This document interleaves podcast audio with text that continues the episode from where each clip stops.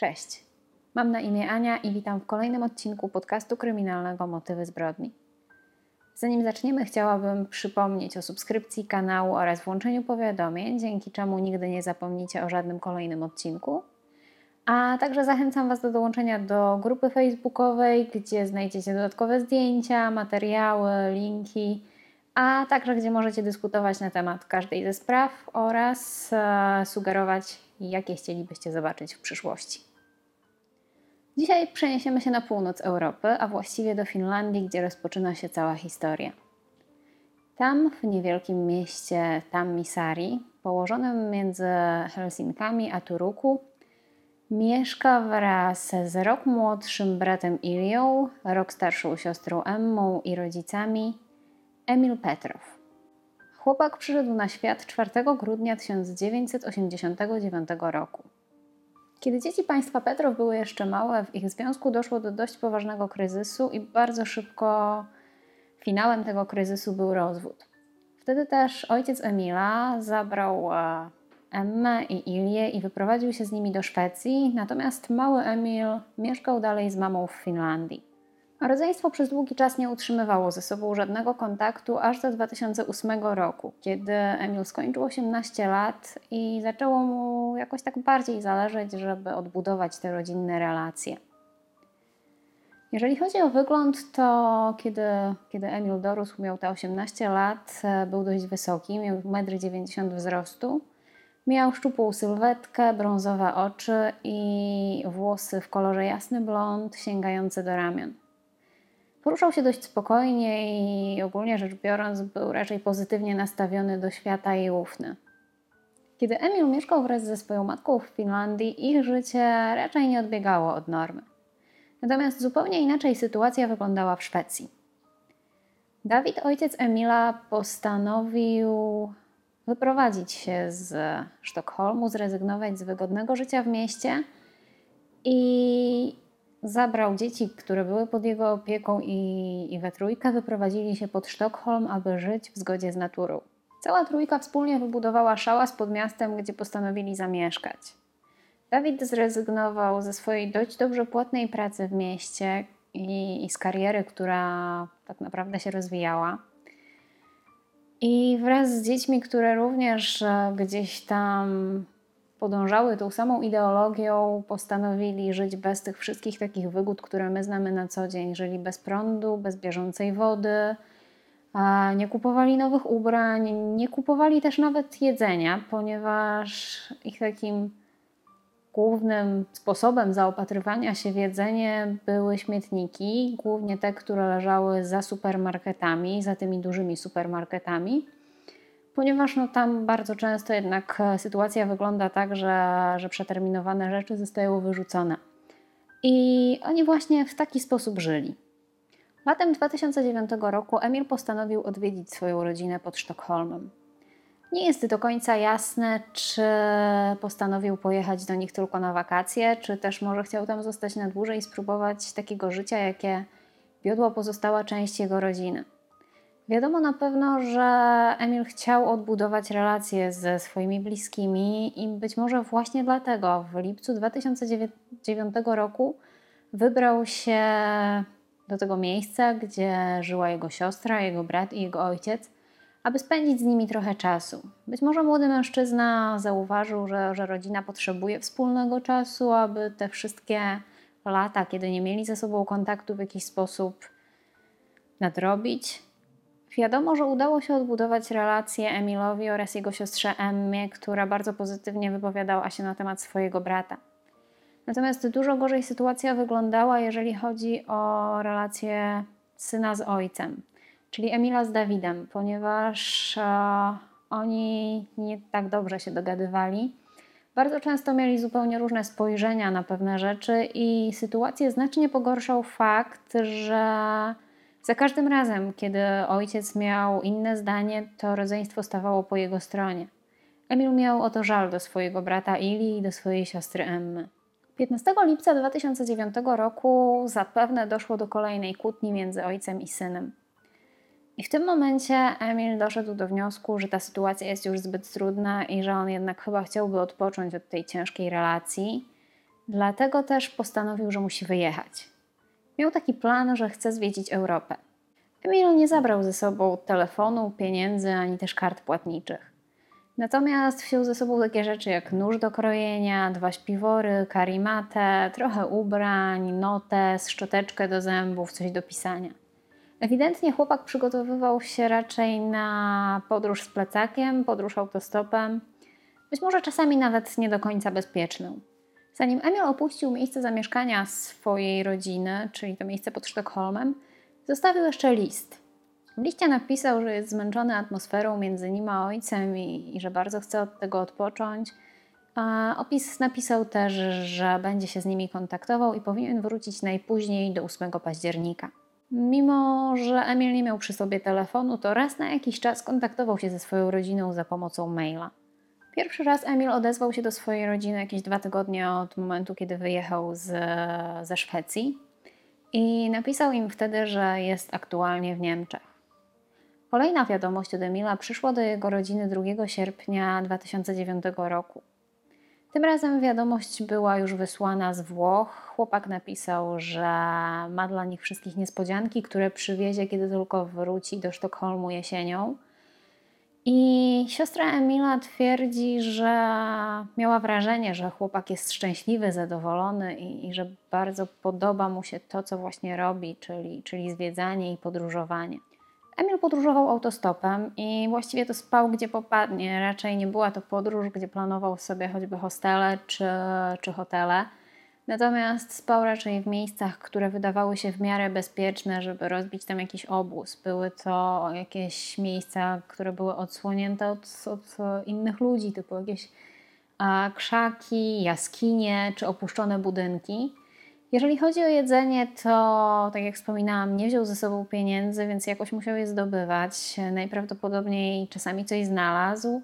Pisał też w wiadomościach do rodziny, że czasami wykonywał jakieś prace, a ludzie w zamian dawali mu jedzenie. Kolejna wiadomość od Emila przyszła 16 sierpnia 2009 roku. Tym razem napisał, że dalej jest we Włoszech w miejscowości Brindisi i przeprosił rodzinę za to, że wyjechał tak właściwie bez pożegnania i pod wpływem impulsu. Kolejna wiadomość od Emila nadeszła 29 sierpnia już z Odessy na Ukrainie. Emil pisał, że rozpoczął pracę nad jakimś projektem, pisał, że śpi na ulicy i czasami bywa ciężko, natomiast ma wiele szczęścia. Pisał, że opowie im o tym wszystkim, kiedy tylko wróci do domu, a planował, że wróci najpóźniej za miesiąc. Dodał również, że w trakcie pobytu na wschodzie zaczął uczyć się języka rosyjskiego, co znacznie ułatwiało mu przeżycie tam. Cieszył się także, że będzie mógł po powrocie opowiedzieć swoim bliskim o projekcie, który, który rozpoczął i nie mógł się już właściwie doczekać powrotu do Sztokholmu. Miał również plany na przyszłość, kiedy, kiedy wróci już do domu i wiedział, co chce robić, ale nie napisał jednak swojej rodzinie na ten temat nic konkretnego. Podejrzewam, że mogło to mieć jakiś związek z tym projektem, o którym pisał. Kolejną wiadomość Emil wysłał do swojej rodziny 19 września. Wciąż przebywał w tym czasie na Ukrainie, w Odessie. I napisał wtedy, że opiekuje się ślepym czarnym kotem i że znalazł się w kontrowersyjnej sytuacji, tak dokładnie napisał. Natomiast z jakiegoś powodu albo nie mógł, albo nie chciał wyjaśnić, o co chodziło w mailu. Powiedział za to, że opowie o wszystkim, kiedy tylko wróci. Kolejna wiadomość, którą rodzina dostała od Emila, była tym razem skierowana do jego matki, z którą mieszkał w Finlandii i miało to miejsce 25 września 2009 roku. I wtedy Emil właściwie zadzwonił do kobiety, nie wysyłał do niej maila. Powiedział, że niedługo powinien wrócić i najprawdopodobniej wróci ze swoją siostrą Emmą, ponieważ będzie jechał ze Sztokholmu i ona najprawdopodobniej zabierze się z nim. Potwierdził jeszcze, że wszystko jest w porządku i, i to właściwie tyle. Ten telefon też wykonany był z Odessy. W międzyczasie Emil zwrócił. W międzyczasie ludzie, którzy pracowali z osobami bezdomnymi na Ukrainie w Odessie, zwrócili uwagę na młodego Fina, który od jakiegoś czasu mieszkał w okolicach dworca. Zaczęli się trochę niepokoić, że chłopak nie będzie chciał wrócić do domu, a postanowi zamieszkać na, na dworcu jako bezdomny. Postanowili, że chcą jakoś mu pomóc i tak naprawdę zapobiec jakiejś życiowej tragedii, i znaleźli też rozwiązanie. A mianowicie postanowili zabrać chłopaka do mieszkającego nieopodal starszego Fina i mieli nadzieję, że ten będzie w stanie jakoś mu pomóc. Mężczyzna zaoferował Emilowi, że pożyczy mu pieniądze na lot do domu i zaproponował mu także, że Emil może zostać u niego w domu do, do czasu, kiedy nadejdzie dzień lotu. I wtedy tego dnia oboje zdecydowali o zakupie biletów. Natomiast już kolejnego dnia, 26 września 2009 roku, młody Finn w mailu do rodziców napisał, że zmienił zdanie i że jednak e, chce wrócić do domu inną drogą, nie chce lecieć samolotem. I przeprosił ich jeszcze raz za to, że ich e, zamartwia, obiecał, że niedługo wróci. Emil został w domu tej fińskiej rodziny przez cały weekend i później ten, ten fiński mężczyzna opowiedział o tym, że w całkiem sympatyczny sposób spędził czas z Emilem. Rozmawiali o życiu, o, o tym, w co wierzą, o swoich przemyśleniach. Emil również przyznał się, że go okradziono i mimo tego poradził sobie, żyjąc bez dachu nad głową w Odessie.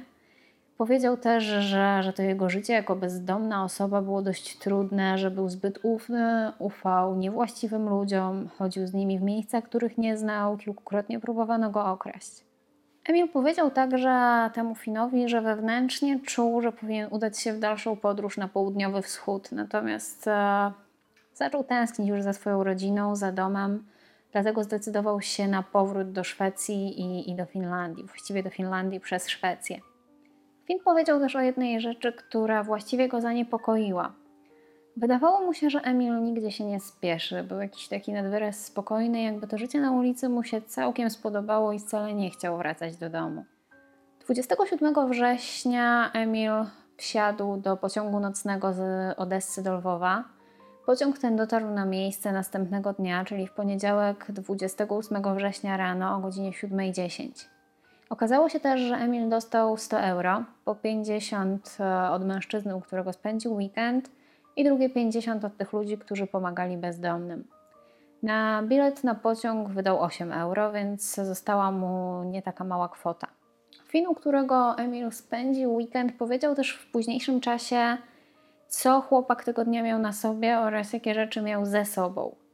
Później okazało się to bardzo istotną informacją w świetle wydarzeń, które miały jeszcze nadejść. W niedzielę 27 września, kiedy Emil opuszczał Odessę, miał na sobie niebieską koszulę, brązowe spodnie z zepsutym zamkiem, koszulkę w biało-czarne pasy i jasne trampki.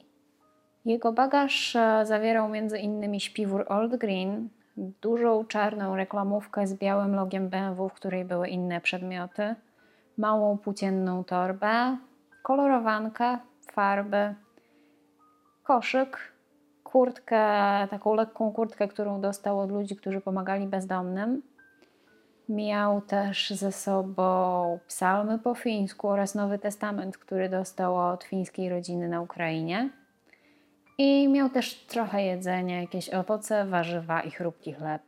Interpol ustalił, że następnym krokiem po tym, kiedy Emil dotarł do Lwowa, była podróż w kierunku polskiej granicy. Najprawdopodobniej Emil wybrał autobus z Lwowa do Warszawy i to, że dotarł na, na tą polską granicę, potwierdzają między innymi nagrania z monitoringu na przejściu granicznym w miejscowości Hrebenne. Emil przekroczył granicę ukraińsko-polską dokładnie 1 października 2009 roku o godzinie 1.30. Tego samego dnia o godzinie 11 Emil wysłał do swojej rodziny kolejną wiadomość. Napisał, że jest już w Warszawie i że niedługo do nich e, przyjedzie. Napisał też, że cała ta podróż wywróciła jego świat do góry nogami. Emma, siostra Emila, twierdzi, że wiadomość miała wydźwięk pozytywny. Emil dodał też w mailu do swojej rodziny, że ma nadzieję, że wróci do 8 października, tak jak planował na początku. Będąc jeszcze w Warszawie, Emil wysłał też wiadomość do Fina z Ukrainy, który mu bardzo pomógł. Napisał tam, że jeszcze tego samego dnia planuje udać się w kierunku Berlina. Najprawdopodobniej chciał dotrzeć do Danii, a z Danii dotrzeć do Szwecji to byłaby najbardziej sensowna droga. E, natomiast okazało się też, że z maila, który wysłał Finowi, wynika, że znowu został okradziony. I właściwie były to dwie ostatnie wiadomości, które Emil kiedykolwiek wysłał. Nie dotarł też do domu, nie dotarł do Szwecji, nie dotarł do Finlandii i słuch po nim zaginął. W 2010 roku, na samym jego początku, do Polski przyjechał ojciec i rodzeństwo Emila, aby szukać chłopaka. Przyjechali 33-letnim e, Mercedesem L306 i powiedzieli, że zostaną tak długo, aż odnajdą Emila i będą w stanie wrócić z nim do domu. Najbardziej zaangażowana w całe poszukiwania była jego siostra, 21-letnia Emma. I, I to ona właściwie była głową całego tego przedsięwzięcia i ona też prowadziła bloga na temat zaginięcia Emila Petrowa. Rodzina Emila podejmowała wiele działań, które miały pomóc im w odnalezieniu ich syna, brata.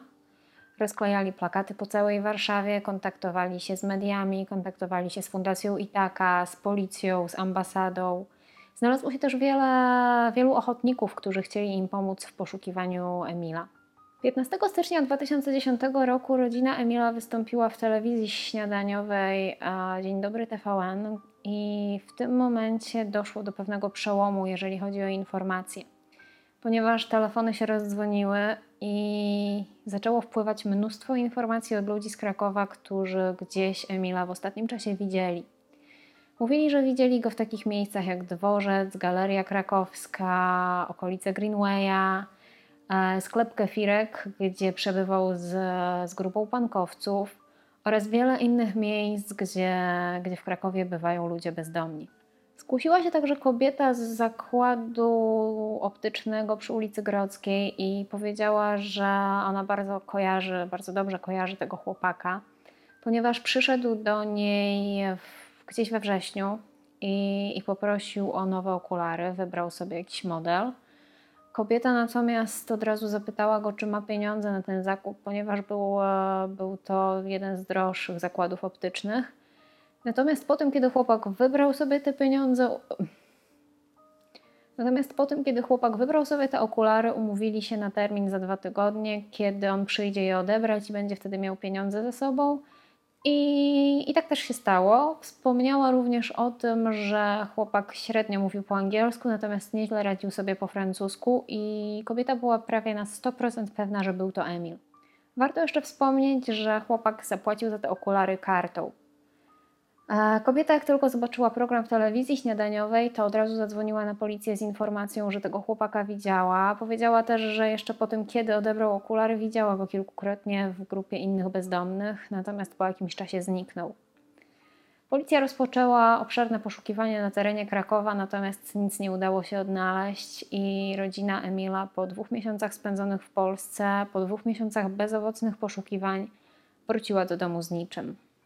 Rodzina twierdzi, że tak naprawdę w momencie, kiedy jesteśmy w strefie Schengen, to oni mogli go szukać w Polsce, a chłopak mógł już dawno być w Portugalii, co nie jest wykluczone.